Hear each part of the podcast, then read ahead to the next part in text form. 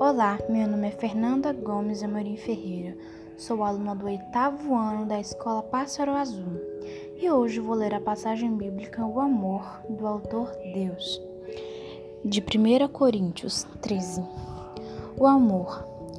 Ainda que eu falasse as línguas dos homens e dos anjos e não tivesse amor, seria como metal que soa ou como sino que tinha.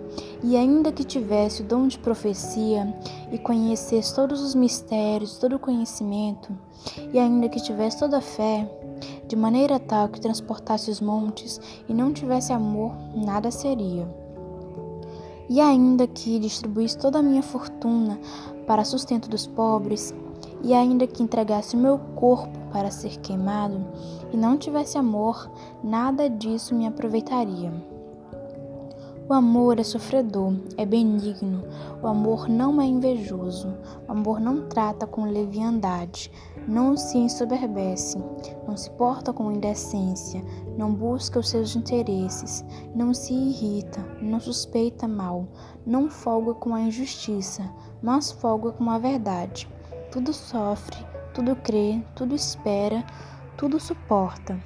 O amor nunca falha, mas havendo profecias, serão aniquiladas, havendo línguas, cessarão, havendo conhecimento, desaparecerá. Porque em parte conhecemos e em parte profetizamos, mas quando vier o que é perfeito, então o que o é em parte será aniquilado.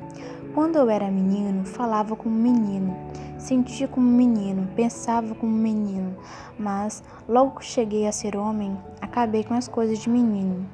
Porque agora vemos por espelho em enigma, mas então veremos face a face. Agora conheço em parte, mas então conhecerei como também sou conhecido. Agora, pois, permanecem a fé, a esperança e o amor. Estes três, mas o maior destes é o amor.